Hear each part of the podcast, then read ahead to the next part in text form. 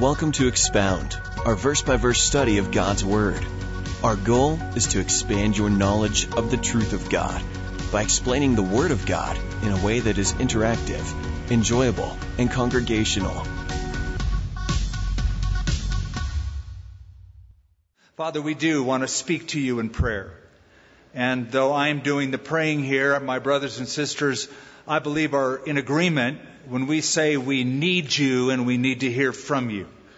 We need your instruction. We need your encouragement. We need your reproof.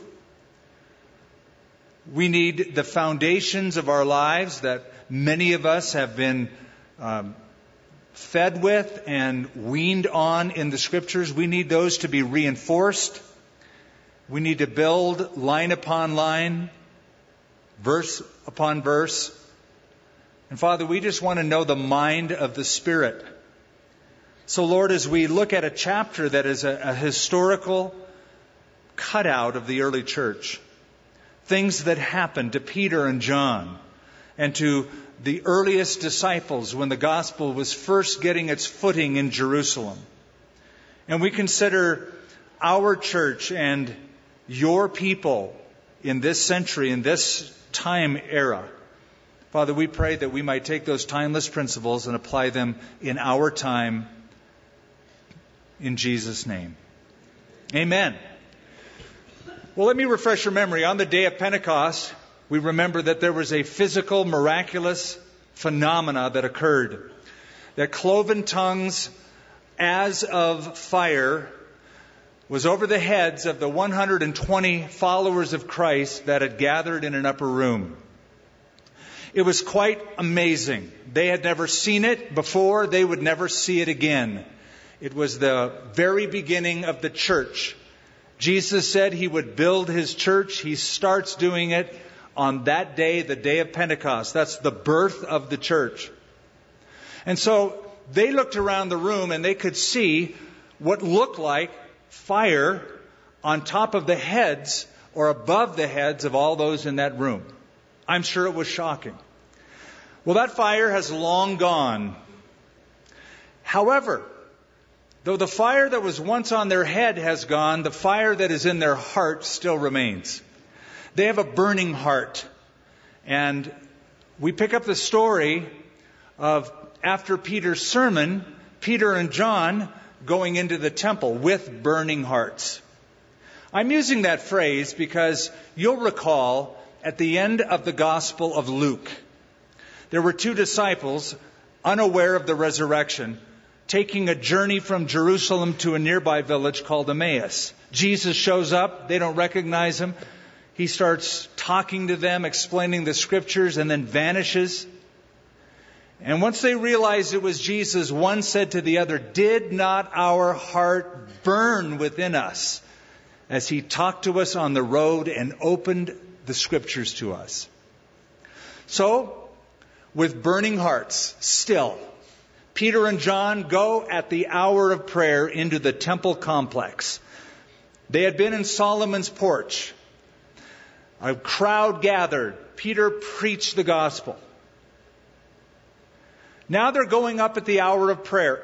Two ordinary men on an ordinary day. But God has an extraordinary plan. Peter and John had no idea what was about to happen. They just did what they ordinarily did, but God will extraordinarily show up. I wondered what might happen if you decided to live your life that way.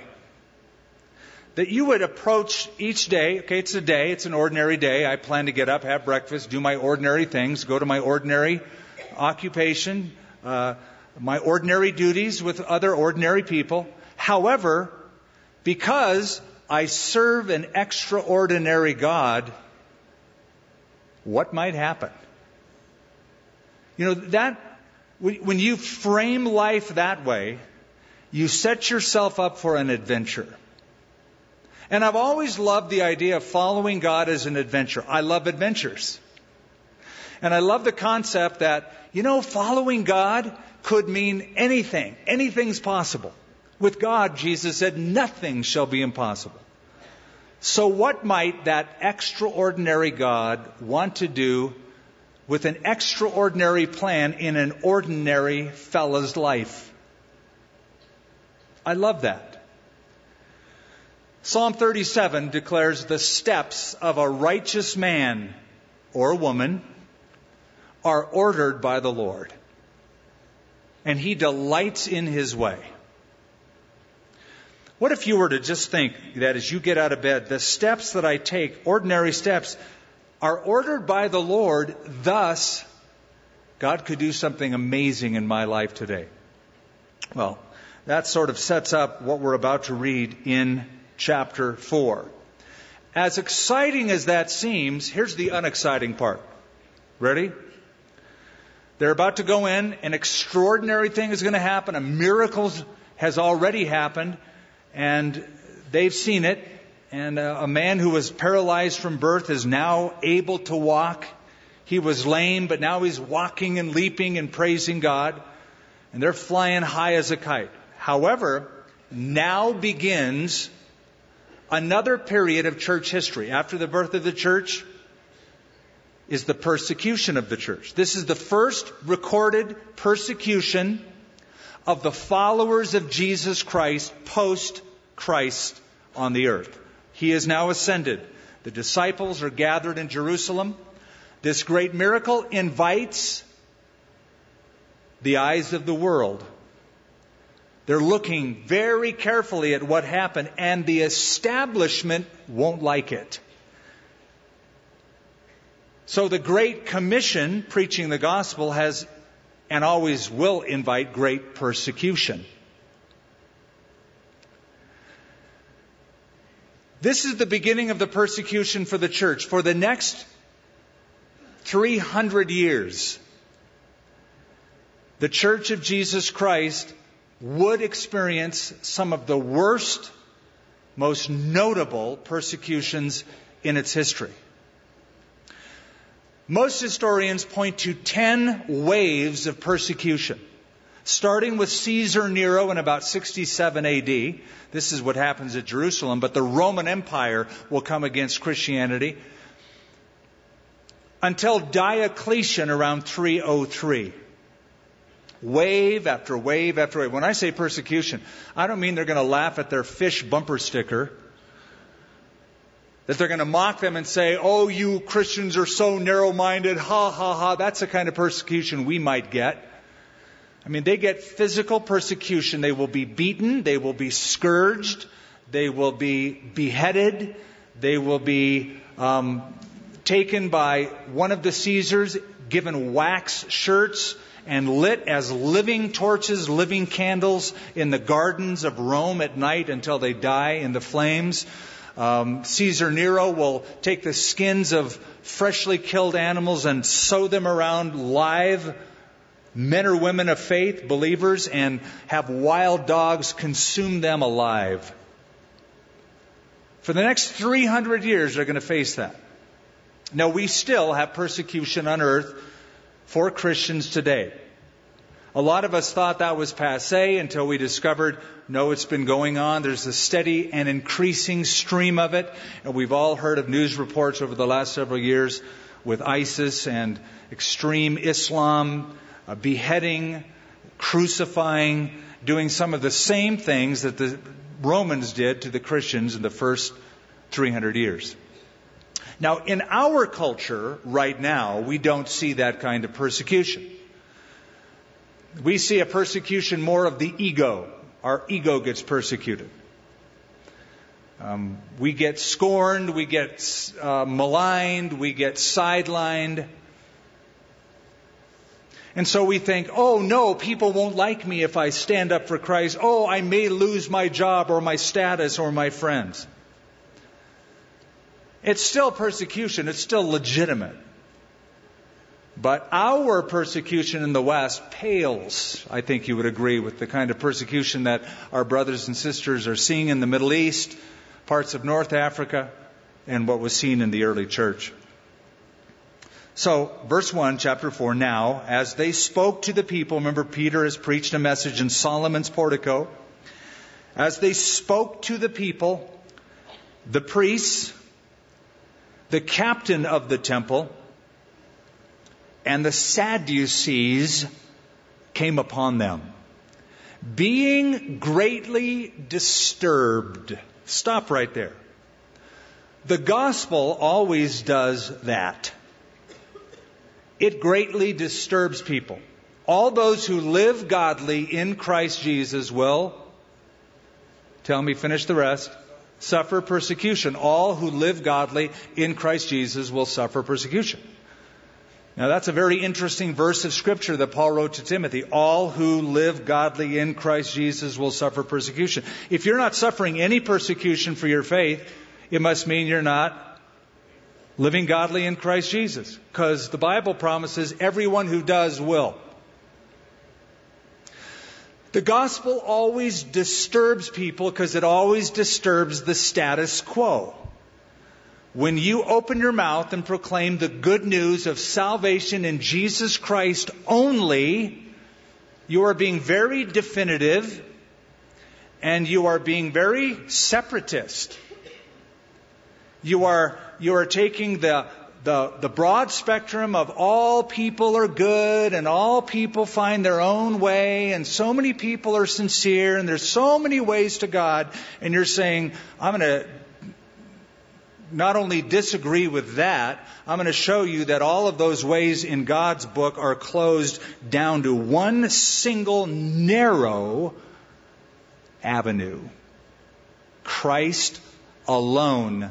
Faith in Christ alone. That's going to disturb people. Now, the word greatly disturbed here in our verse means pained. They were pained. They were perturbed. They were greatly ticked off.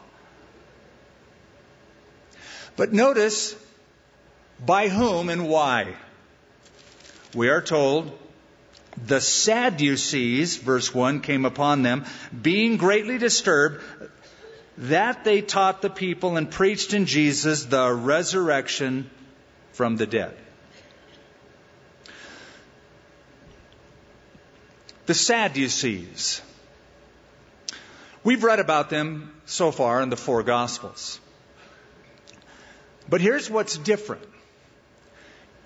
In the life of Christ, outlined in the four Gospels, the primary enemy of Christ was the Pharisees. Now that Jesus has risen from the dead and ascended into heaven and the early church is born, the Pharisees are no longer the primary enemy. The Sadducees are. You need to know why. The Sadducees are greatly ticked off. Why?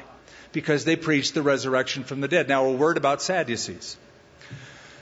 The Sadducees were the ruling class of very aristocratic Jews who controlled all that went on in the temple, including the high priesthood.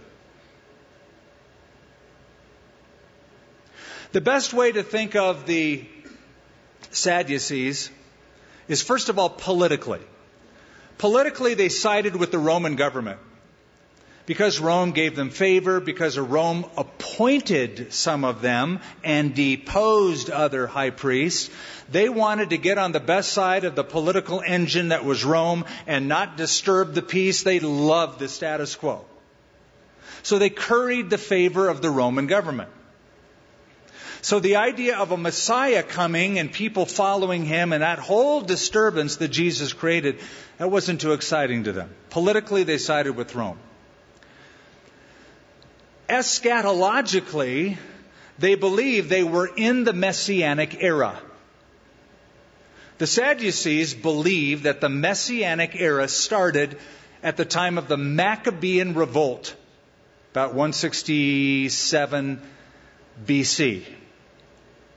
When Judas Maccabeus revolted against the Syrians who had overtaken Judea, that they thought, they believed, was the messianic era because it was a physical deliverance from their enemies.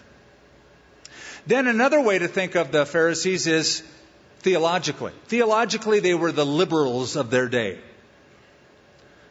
The Pharisees believed in angels.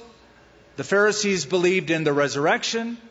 The, angel, uh, the Pharisees believed in uh, the spirit world. They believed in all of the scriptures. They were very, very legalistic. The Sadducees, on the other hand, were very liberal minded. They did not believe in angels. They did not believe in miracles. They did not believe in the spirit world. And they did not believe, get this, in a resurrection. So notice that it's the Pharisees that are greatly disturbed because the disciples are preaching the resurrection of Jesus from the dead. So they become, the Sadducees become, the foremost enemy of the early church in the book of Acts. Pharisees still don't like them, but the Sadducees, you know, sort of take the lead in being greatly ticked off. So, the Sadducees saw no hope in life after death. Just imagine living that way. They're religious, but they don't see any hope in life after death. They don't believe in the spirit world. They don't believe in the resurrection. And, and that's why they were sad, you see. You know, sometimes things just get set up for me and I can't resist. I sort of apologize for that, but you're kind of used to it by now. But they were sad, you see. And they the Sadducees, they laid hands on them and put them in custody. They arrested them until the next day, for it was already evening. However, many of those who heard the word believed. Oh, how I love that verse. And you're going to hear me say that a lot in this chapter because there's so many verses in this chapter I love. This is one of them. Okay, they had their enemies, but many who heard the word of God believed. And that's what we live for. I understand whenever I share truth, even to a congregation, that not everybody in attendance agrees with the scripture, agrees with my um, teaching or the teaching of, of Holy Writ. I understand that. I understand that when I share to an unbelieving world, that a lot will be turned off by it, and a lot will say, I don't believe that stuff, I hate that stuff and they'll be greatly disturbed. But I also know that not everybody will. That some will hear and some will believe. And that's what gets me going and keeps me going. It's those some. Jesus talked about the seed that was sown, and the enemy immediately comes and robs the seed that was sown by the wayside. Other seed only lasts temporarily, but dries up whenever there's a hard time or persecution. Uh, other seed, other people grow for a while, but the cares of this world choke them out. But then Jesus said, there's a soil that is good. There's a heart that is good, and the seed of the Word of God is sown in some people's hearts, and it takes root. And they bear fruit. A good root always brings good fruit. And the fruit is some 30, some 60, some 100 fold. And that's what I, as a pastor, always focus on. Not the empty seats, the filled ones. Not the ones who fall by the wayside as much as those who grab a hold of the truth. So some believed. And watch this. The number of the men came to be about 5,000. Now we read that on the day of Pentecost, Peter preached a sermon and we're given the number of those who believed, 3,000. Now we're given a number 5,000. You know what this tells me? Somebody in the early church is counting. So, you know, it's sort of holy to say, oh, we don't care about numbers. Well, they did. They recorded it. It was important, they thought, that, that we know what God was doing so that we could also rejoice 2,000 years later. So 3,000 souls were saved. Now the number, the total number, the aggregate number up to this point, that's what I think this verse is telling, is about 5,000 men. They're counting just the men here. You can talk to me all day about male chauvinism. I understand, I get it, but that's just how they counted in those days. They counted the men who had made decisions, and so they, it's not an exact number. About 5,000 plus wives or friends or children, but a, a large growing number of disciples are believing. And it came to pass on the next day that their rulers, elders, and scribes, as well as Annas, the high priest, Caiaphas, John, and Alexander, and as many as were of the family of the high priest were gathered together at Jerusalem. And when they set them in the midst, they asked, By what power or by what name have you done this? Now, this is a loaded question. Because in their scripture, in the Old Testament,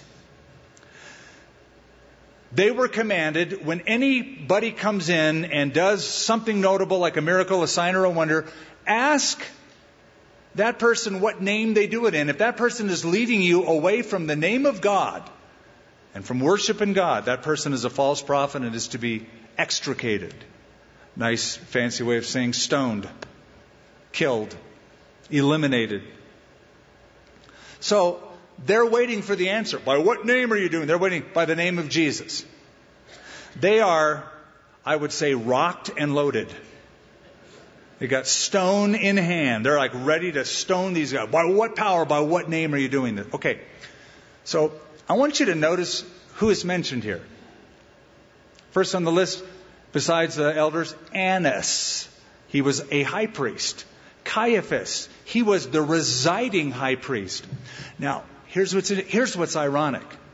Peter and John, disciples of Jesus, are standing before the very same group that Jesus stood before when he was tried before the Jewish Sanhedrin. Ironic. Peter was outside warming himself in the courtyard at a fire. Now he's face to face.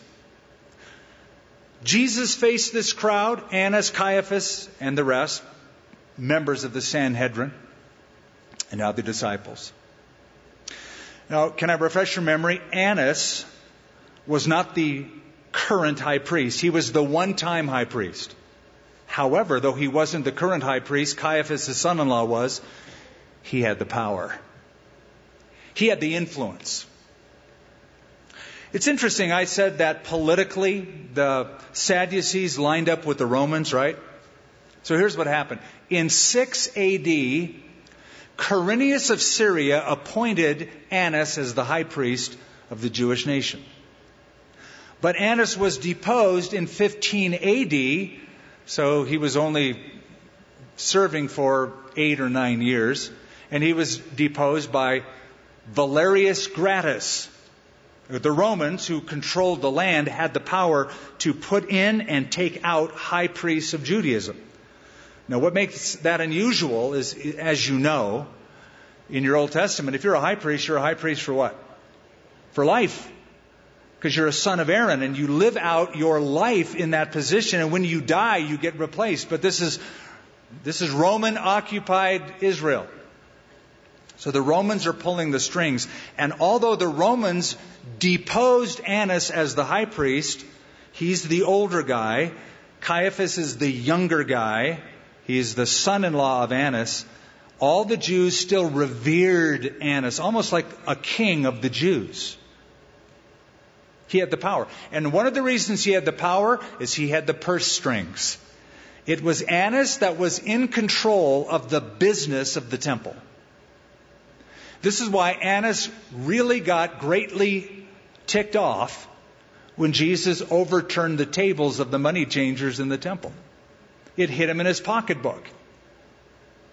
Now the same Annas and Caiaphas and group are meeting with the disciples.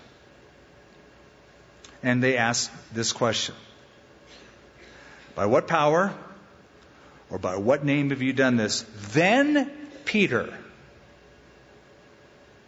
filled with the Holy Spirit, said to them, I'm going slow because I really want that filled with the Holy Spirit part to sink in. We, we discussed it for three solid weeks before the book of Acts, but now just be refreshed by this. Here's Peter filled with the Holy Spirit, and Peter is bold. Now, do you remember? Let's go back. The night that Jesus stood trial before Annas and Caiaphas, Peter was outside in the courtyard warming himself at a fire denying Christ to a servant girl. Now Peter isn't outside in the courtyard of the high priest, he's inside on fire, being bold, not timid, not denying, but being declarative of his Lord. It's a different man. Why? Because it's Peter filled with the Holy Spirit. And Peter, having seen the resurrected Lord and filled with the Holy Spirit, is going to get all up in his grill. He said to them, Rulers of the people and elders of Israel. Boy, it sounds like he's, he's ready to go. You know why? He is. Jesus had made Peter and the other disciples a promise. He said, Don't worry about how or what you are going to speak when you get taken before these rulers, these elders, for it will be given to you in that hour what to say. For the Spirit, the Holy Spirit, Jesus said, will give you the words. So Peter's ready because the Holy Spirit is filling Peter, so he just pours forth rulers of the people, elders of Israel. If we this day are judged for a good deed done to a helpless man, by what means he has been made well, let it be known to you all and to all the people of Israel that by the name of Jesus Christ of Nazareth, whom you crucified, that's bold, whom God raised from the dead, by him this man stands before you whole.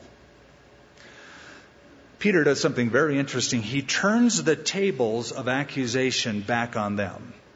By what power, by what name are you doing this? And Peter shows the absurdity of this whole mock trial. You see, now let me get this straight. We're being accused of doing something good to a lame dude. Here's a guy who couldn't walk. Now he can. He, he was a fixture in the temple for years, for, since his birth, 40 years. He begged alms. Now he can walk. And we're on trial for that. You're accusing us about that.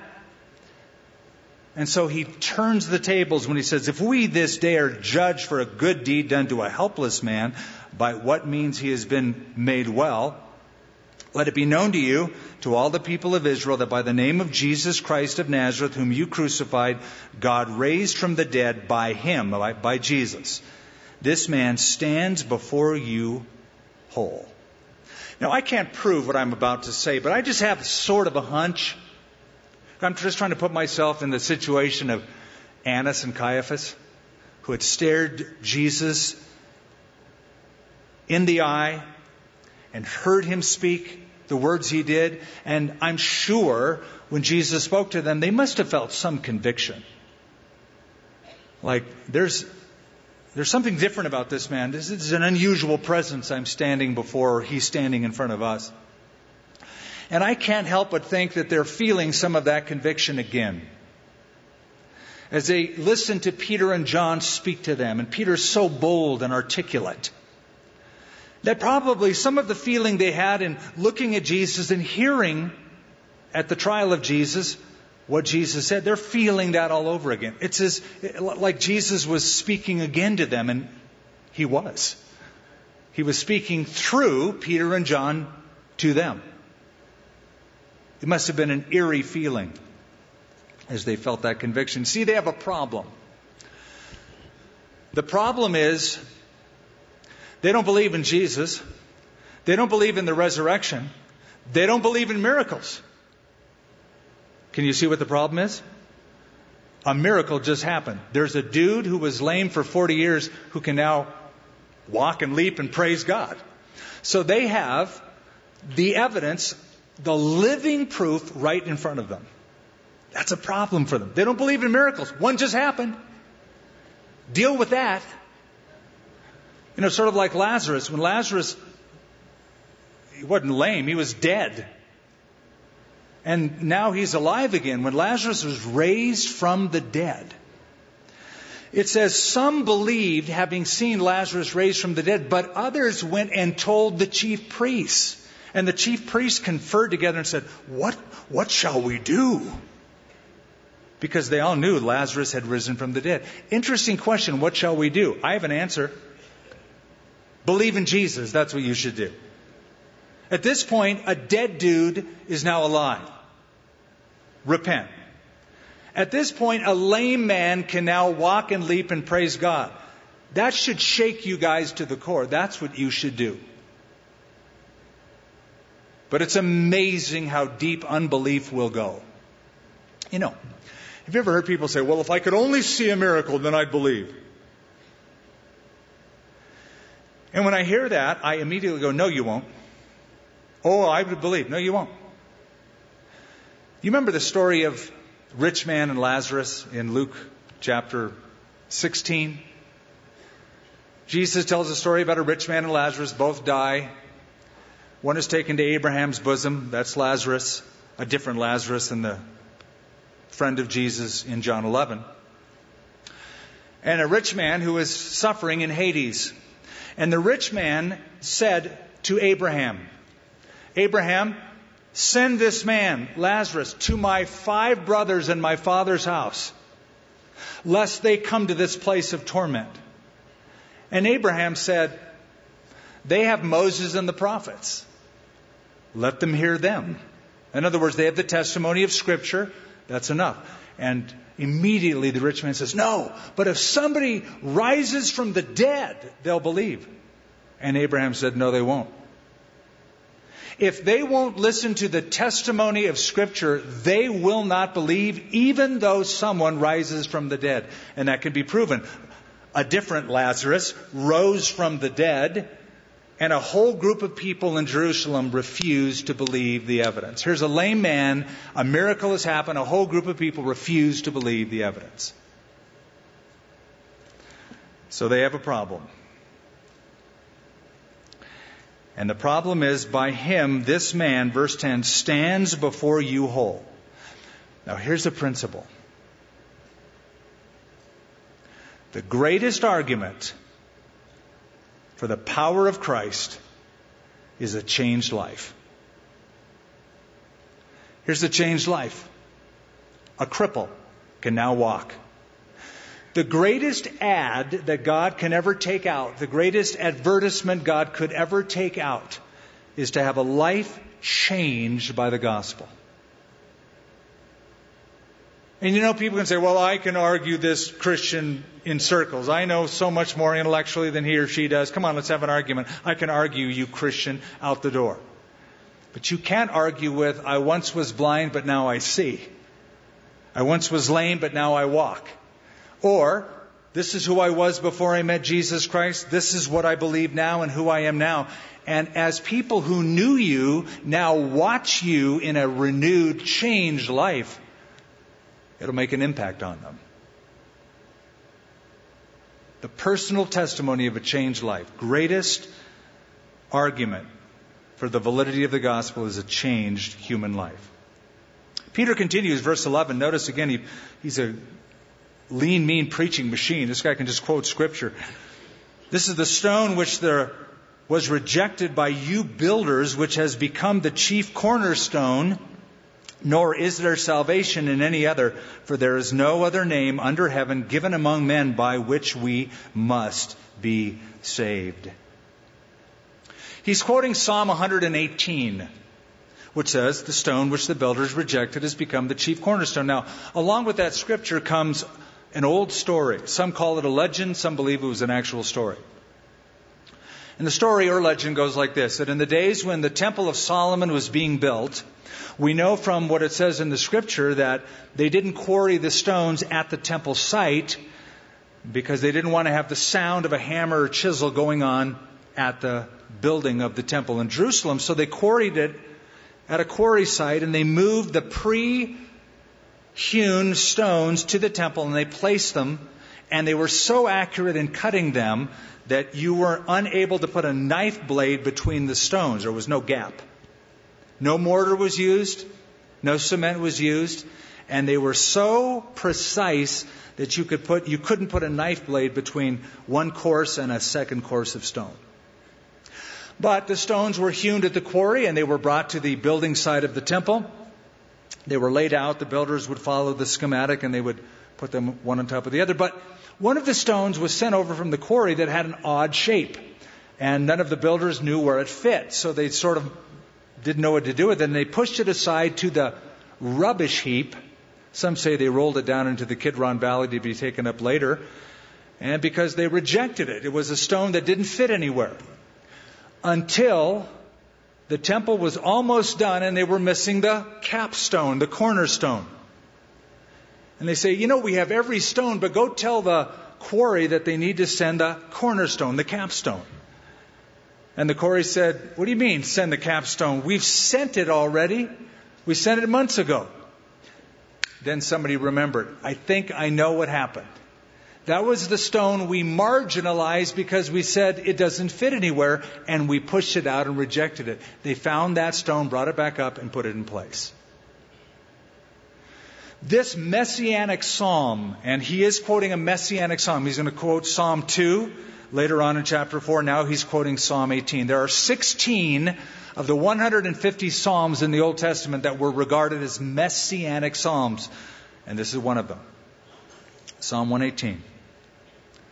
Nor is there salvation in any other, verse 12, for there is no other name under heaven given among men by which we must be saved. Now, verse 13. Here goes. This is one of my favorite verses. Okay? Now, when they saw the boldness of Peter and John and perceived that they were uneducated and untrained men, they marveled. And they realized that they had been with Jesus. Notice the verbs in that verse. They saw, they perceived, they realized. What's the first one? They saw. What did they see? The boldness of Peter and John. Now you might say, well, you know, Peter was always bold by nature. No, he wasn't. Peter was always impetuous by nature. Peter wanted to cut off ears of high priest servants. He always made impetuous moves, but he had a hard time telling a servant girl, admitting to her that he was a follower of Jesus. That's not boldness, that's timidity. He was impetuous, but he was not bold. Now he's bold.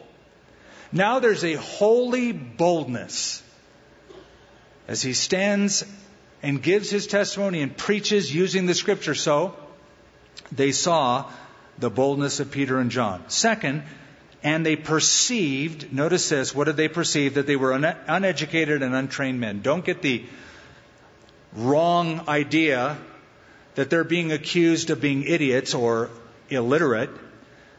When they say they're uneducated or untrained, it simply means they didn't have a rabbinical background. They didn't have a higher education. They were not trained in the seminaries of the rabbis of the day. They didn't have the schooling.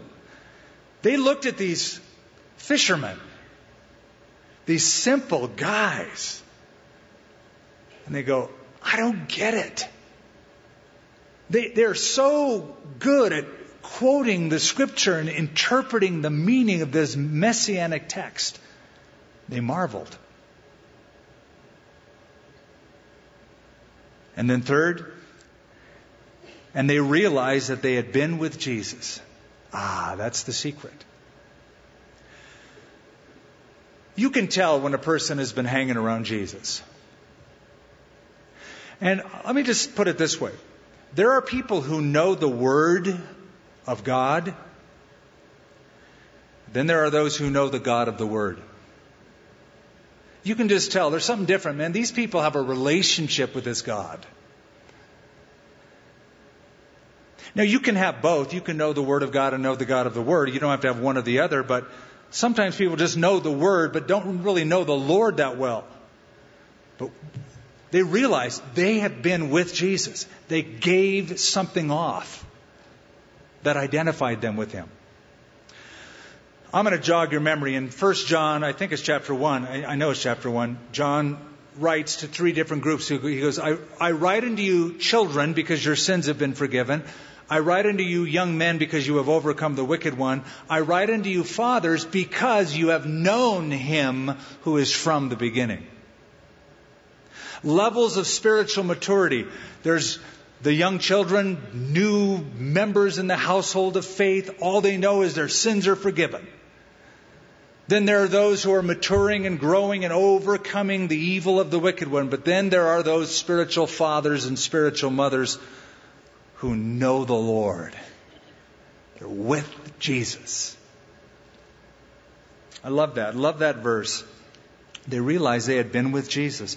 And seeing the man who had been healed standing with them, talk about evidence, talk about proof. He's not like on the ground anymore begging, he's standing with them. Remember, he's, he's been leaping and praising. So just to get this guy standing is kind of miraculous. They could say nothing against it. But when they commanded them to go aside out of the council, they conferred among themselves, saying, What shall we do to these men? For indeed, that a notable miracle has been done through them is evident to all who dwell in Jerusalem, and we cannot deny it. But so that it spreads no further among the people, here's what we'll do we'll severely threaten them. That's all they could do. Well, I guess they could have killed them. They'll do that later. But they severely threaten them that from now on they speak to no man in this name, the name of Jesus.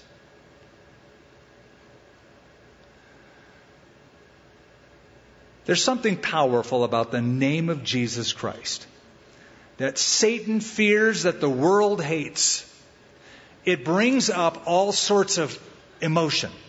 Now, you could do a little experiment if you're so inclined. Next time you're in a room with a group of people at work, relatives, unbelievers, you're talking about, just talk about stuff, just drop in a conversation the name of Jesus Christ, not as they drop the name of Jesus Christ as an expletive, but in a, in a friendly manner. Drop the name Jesus and just watch the reaction you'll see at the very minimum heads turn. Like, who's getting religious around here? They get uncomfortable with that. If you talk about my faith or my church or my religion, they're okay. If you talk about Jesus Christ, the person with whom I love and have a relationship with, they get really weird, really quick. It's sort of fun to do. There's power in the name of Jesus. So, verse 18 tells us a law has now been passed by the religious establishment making personal evangelism illegal. But Peter and John answered and said to them, now, this is not what they expect. The, the, the, authorities expect them to answer and say, okay, whatever you say, we'll roll over. We'll obey our authorities. But Peter and John answered and said to them, Whether it is right in the sight of God to listen to you more than to God, you judge. But we cannot but speak the things which we have seen and heard. Ooh. Sadducees did not expect to hear that. It's not the answer they were banking on. They were banking on, yes, sir. But Peter and John now appeal to a higher court, the Supreme Court. Not the Supreme Court of the United States, a higher court. Not the Supreme Court of Judaism, the Sanhedrin, a higher court. God, the courts of heaven, the throne room of heaven. Whether it's right in the sight of God to listen to you more than to God, you decide, you judge. For we cannot but speak the things which we have seen and heard. Now, what was the issue to the apostles? The issue was what is right. What is right. That's the issue with them. We're going to do what is right, not what is safe, not what is popular, not what is easy, what is right. And what is right in this case is to not do what you say we should do. What is right is what God says we should do. Now, if there was a way for Peter and John to obey both their authorities on earth and God, the authority in heaven, they would have done that. Because they said that. They wrote that. Peter said to submit to every authority, whether it's as to the king supreme or to governors who are dispatched from the king. 2 Peter chapter 2. 1 Peter chapter 2. Paul, Romans 13, said, submit yourself to every authority, pay your taxes, etc. If there's a way to obey human government, human institutions, and God, we do both. But if one collides with the other, you have to appeal to the Supreme Court, the court of heaven. We must obey God rather than men. We're not going to listen to you as much as listen to God. There's a great story about one of the church fathers named Athanasius. Now, some of you who are well read already know this story. Athanasius contra mundum against the world. At the Council of Nicaea, many people were swayed uh, about, uh, over the Arian heresy, demoting Jesus to being God, to simply being a created being who created everything else. He wasn't really God, the second person of the Trinity. And um, Athanasius stood against that. And at one point, somebody said to him, Athanasius, the whole world is against you. And Athanasius said, Well, if the whole world is against me, then Athanasius will be against the whole world. And he stood contra mundum, against the world, as does Peter and John here. We cannot but speak the things which we have seen and heard. Now, um, I just need to say, no, I don't. I need to keep going. So when they had further threatened them, they let them go, finding no way of punishing them because of the people, since they all glorified God for what had been done. For the man was over 40 years old on whom this miracle of healing had been performed. And being let go, they went to their own companions and reported all that the chief priests and the elders said to them. Did you notice in verse 22? It says the man was over 40 years old. He'd been paralyzed from birth. He'd been at the gate beautiful of the temple. Again, I just brings up something I brought up in a previous study. What that means is Jesus walked by him many times and never healed him. So don't think Jesus healed everybody he saw, everybody who had a sickness. Oh, there's one I missed. I better get him like Pokemon, you know, you got to just capture them all. No, he walked by him and didn't heal him. And this shows you the wisdom of God's timing. This was the perfect time for maximum glory to God because you have living proof in Jerusalem. All the people, all the leaders see it and have to deal with it. So Jesus walked by him, probably thinking, Your day's coming, buddy. Hang on. So, verse 24. When they heard that, they heard the threats, they raised their voice to God. Now you're going to eavesdrop on their prayer. They raised their voice to God in one accord and said, now their prayer is begun and recorded. Would you please notice their spiritual instinct? They get threatened. What do they do? They lift their voice to God. You know what some people do? They lift their voice to the government and picket and riot. No, their first instinct wasn't to go picket and riot and have a formal complaint written down names on a list. They took it to God in prayer. And I want you to notice a few things about their prayer. First of all, they pray with perspective. Notice what they say. Lord, you are God who made the heaven, the earth, and the sea and all that is in them, who by the mouth of your servant David have said, Why did the nations rage and the people plot vain things? The kings of the earth took their stand against the rulers, and the rulers were gathered together against the Lord and against his Christ. For truly, against your holy servant, Jesus, whom you anointed, both Herod and Pontius Pilate with the Gentiles, and the people of Israel were gathered together to do whatever your hand and your purpose determined before to be done. Now, Lord, look on their threats And grant to your servants that with all boldness they may speak your word. By stretching out your hand to heal, that signs and wonders may be done through the name of your holy servant Jesus. And when they had prayed, the place where they were assembled together was shaken. And they were all filled with the Holy Spirit, and they spoke the word of God with boldness. Now, I'm looking at the time that I have left, and I realize I can't cover the whole chapter. I could read it and end it, but I wouldn't deal with it well. So I'm just going to not finish the whole chapter. I'm just going to end where I think it's appropriate to end. Is that fair? Not, not that you would have a say in it, but. But I'm glad that you're agreeing and consenting to that anyway. It just makes me feel better. Okay, so I skipped over something I just want to draw your attention to because this prayer is so good and so meaty and has such a, it's a, such a good template and example for our prayer life, for talking to God.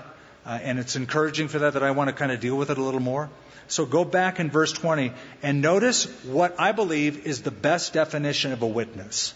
See, what does it mean to witness for the Lord? It simply means this speaking the things which you have seen and heard. You tell other people what you have seen, what you have heard. Tell your testimony, what you have seen the Lord do in your life, what you have heard is truth from His Word. A witness is somebody who speaks to others what they see and what they hear. That's the definition of a witness.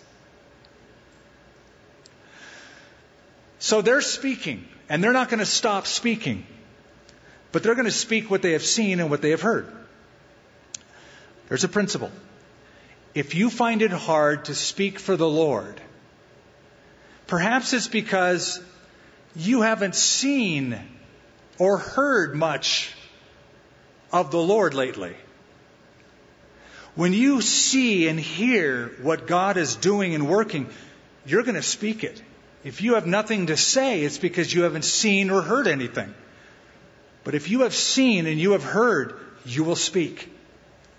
And that's what his point. Look, I'm compelled to just tell you what, what I've actually seen and what I actually have heard. And that's a witness. So, they got together, they gathered together, and I love that as their spiritual instinct. First thing they did is gather together in fellowship, not, not separate, not see you later. They got together. They went through it together, and they prayed. And I'm going to close with this. I'm going to just give you one element of powerful prayer. It was a prayer that had perspective. Notice how they begin their prayer. They don't say, God help! God, this is messed up. I need this and I need that. They go, Lord, you are God. Who made heaven and earth and the sea and all that is in them. Why did they say that? Why did they pray this way first? Why did they do that before just telling the Lord what they need, what they want? Here's why. They needed to gain the right perspective before they asked the Lord anything. And the right perspective is to realize who you're talking to. We're not talking to Herod. We're not talking to Annas. We're not talking to Caiaphas. We're not talking to the presidential cabinet of the White House or to the Roman government. We're talking to God. We're talking to God who made everything and everyone, everywhere. So, what that does is elevate your faith. When you realize that you're dealing with, talking to, asking from the God of the universe, huh, Nothing's too hard for him. By the way, it may have been they were actually copying the prayer of Jeremiah. In Jeremiah 32, Jeremiah was in a pickle, not literally a pickle, but you know what I mean by the nuance. And he said, Lord, or he said, Ah, Lord God, who made the heavens and the earth by your great power and outstretched arm, there is nothing too hard for you. So when you pray with perspective and you realize to whom you're talking, It brings you into that place of faith, confidence, believing. Something else about that. Notice the word Lord. It says, Lord, you are God. Now, if you're a Greek student, or you know a little bit of Greek from because you've attended here, you would probably think that the English word Lord is from the Greek word kurios. But that is not the word that is used for Lord here. A very rare New Testament word was chosen in this prayer. It is the word despota. Despota is we get the word despot from. A despot is an autocratic, absolute ruler, a dictator. We talk about a despot, usually talk about a guy who has this iron rule over a nation and nobody can vote. He's just in charge. They're calling God that. You are despota, the Lord, the autocrat, the absolute ruler of the universe. So they're framing, they're getting the perspective that they're dealing with this Lord. Lord, you are God who made the heaven, the earth, the sea, and all that is in them. And we'll get to it, the rest next week. But let me close with this thought. How often, when we pray, and I'll put, I'll put myself in this camp, when we pray, we pray with such desperation. You know, almost like, I don't know if this is going to work. I might get the end of my rope. This is so tough. There's really nothing left for me to do except pray. And why is it we approach God and we carry our human limitations over to the divine sphere? Almost as if, God, I don't know if you, you're up to this. This is really hard. Maybe on, on your best day, you might be able to pull part of this off. No, it's a whole lot better to say, Lord, autocrat of the universe, you are God. You made it all.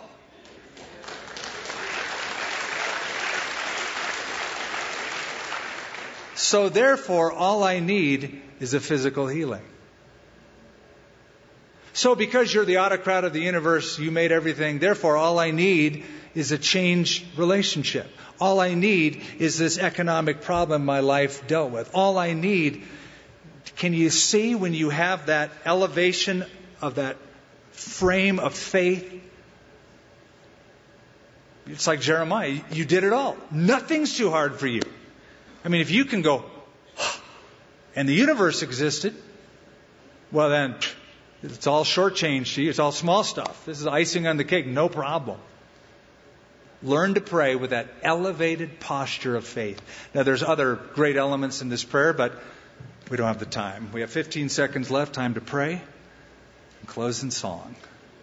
Father, we as your people gather together, but at this moment we realize to whom we're speaking. We're speaking to the Lord, God, the only one true God who has the only plan for people to be saved. Moreover, not only is He Lord, not only are you God, but you are Father. And as Jesus taught us to pray, Our Father in heaven, He taught us by that that there is intimacy to be enjoyed with you. We don't have a relationship of just being creatures to a sovereign, powerful God but a relationship as of children to a loving, intimate, caring Father. And so we say, Our Father, who art in heaven, hallowed be your name. Your kingdom come, your will be done on earth as it is in heaven. Give us this day our daily bread. Forgive us our trespasses Lead us not into temptation, but deliver us from the evil one. For yours, Lord, is the kingdom, the power, and the glory forevermore. Amen. For more resources from Calvary Albuquerque and Skip Heitzig, visit calvaryabq.org.